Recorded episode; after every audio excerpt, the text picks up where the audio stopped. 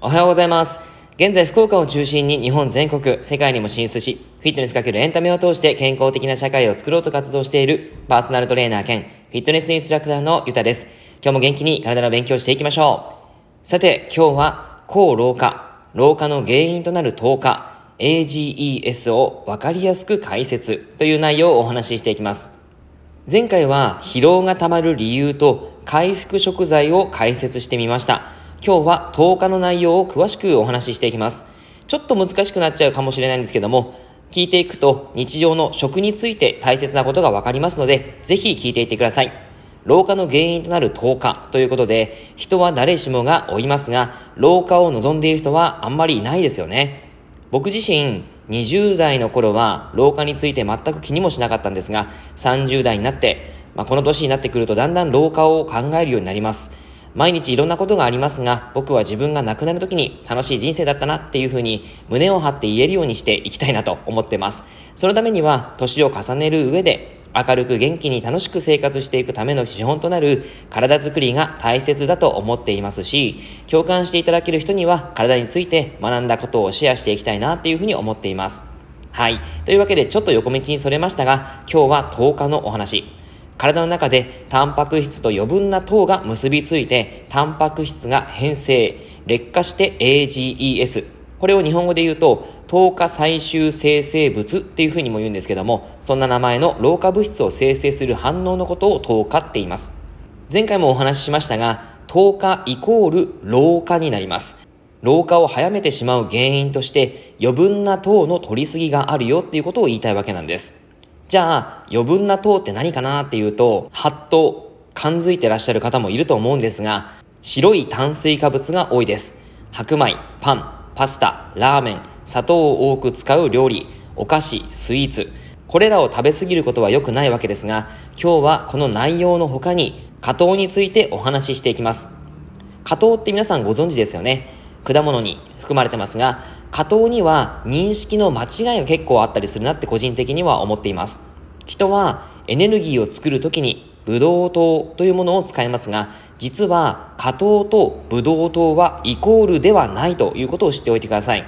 加糖は血糖値が上がらないから良い。加糖は速やかに代謝されるから良いと言われますが、これ自体が間違いなんです。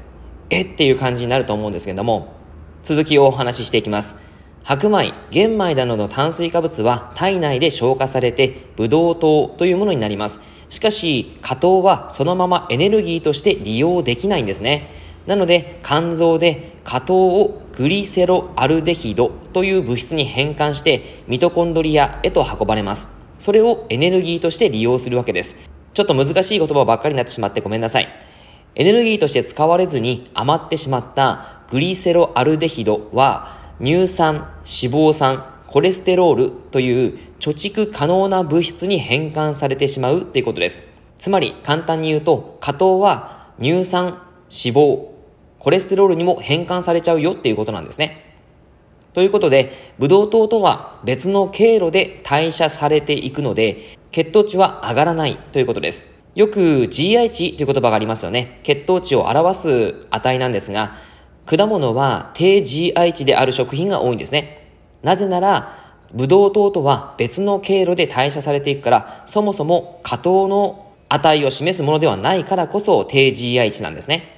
ちなみに、グリセロアルデヒドから AGES が作られます。この経路の AGES は毒性が強くて大量の活性酸素を生み出すと言われています。ざっくり言うと、ブドウ糖より果糖を選びすぎちゃうと老化しやすいよっていうことです。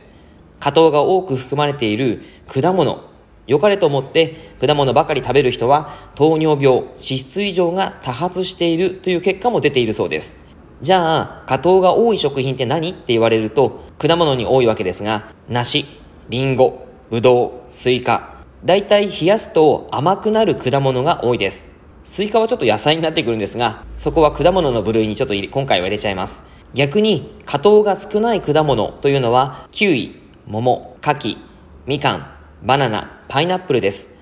冷やしても甘さがあまり変わらない果物が多いんですね。その他に果糖が多い食品としては、高果糖のコーンシロップ、清涼飲料水、果糖ジュース、お菓子、蜂蜜、そういったものに多いです。ただ果物は食物繊維が豊富に入っているものも多いので、全く食べないっていうのはお勧めしませんし、ビタミンとかミネラルも非常に多く入っているので、逆に食べてもらうことはいいということもあるんですが、果物は健康にいいと言っても、結果的に老化を促進させてしまっていることもあるんだよっていうことを覚えておいてください。だからこそ、果物も食べ過ぎは良くないというわけなんです。あとは、やっぱりお菓子系は余分な糖になってきちゃいます。結果的に老化が促進されるんですが、老化を防ぎたいというふうに言っている方でも、お菓子を毎日、毎週食べています。そんな場合はアウトです。なので、ぜひ食べない時も作っていかないといけないわけなんですね。甘いものが好きな方はなかなか悲しいところですよね。ちなみに、糖化を抑える食品ということで、老化をしたくない方にはおすすめの食品なんですが、鶏胸肉、お酢をかける、適量のワイン、キノコ類、そういったものになります。そして糖化を抑えるテクニックということで、ゆっくり食べる、食事を抜かない、ベジタブルファースト、